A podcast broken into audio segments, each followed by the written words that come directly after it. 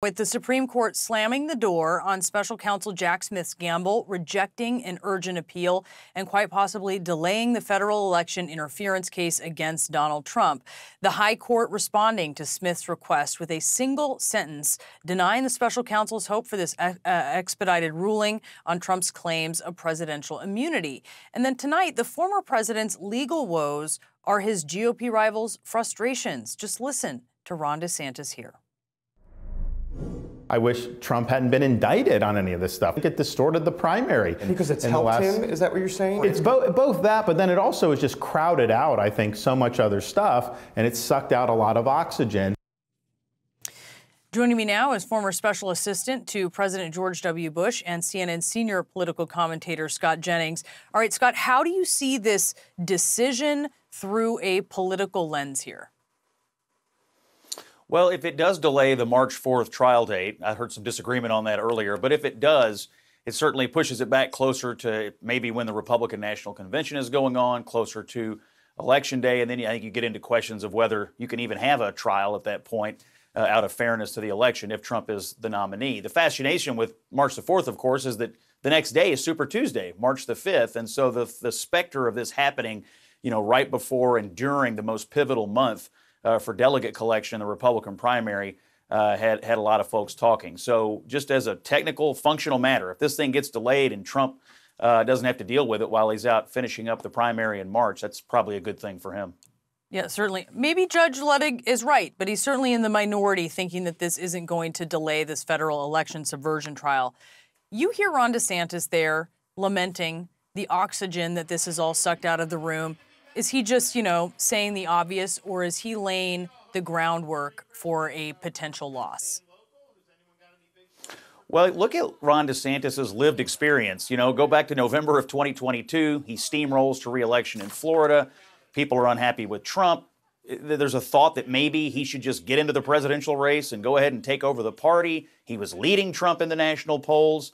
He waited and waited and waited until the following May. And what happened in the intervening period?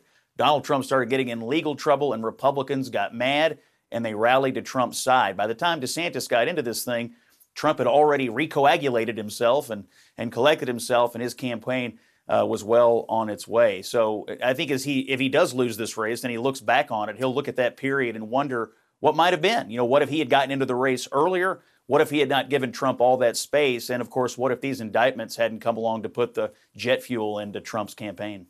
Yeah, and look, certainly he can't control the indictments. There are so many people watching, I think, what's happening today. And, you know, it's not just incremental because it speaks to this idea of a delay really potentially impacting the political landscape. Is this all going to play out before the election? You have critics of Trump's who really worry that if this is not decided before the election, he potentially wins, he goes into the White House. They've raised concerns that he is going to maybe have an attorney general who dismisses all of this. Maybe he would go ahead and pardon himself. That is certainly something you hear people talk about. What do you say to that?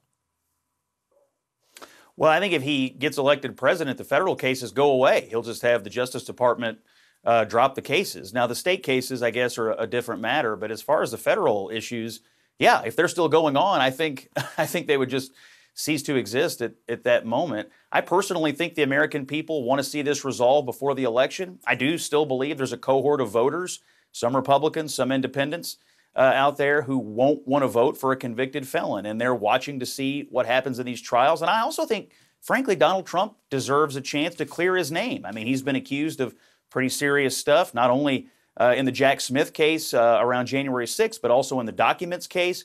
You know, my view from the beginning of this is Donald Trump also deserves a chance to clear his name if he can in a court of law and not just fight this out in the court of public opinion. So I think he should clear his name. I think the prosecutor should have a chance to clear their case. But mostly, I just think the American people should know uh, whether or not they're about to cast their ballot for a convicted felon or possibly for someone who just got acquitted of all these things they've heard that he was accused of.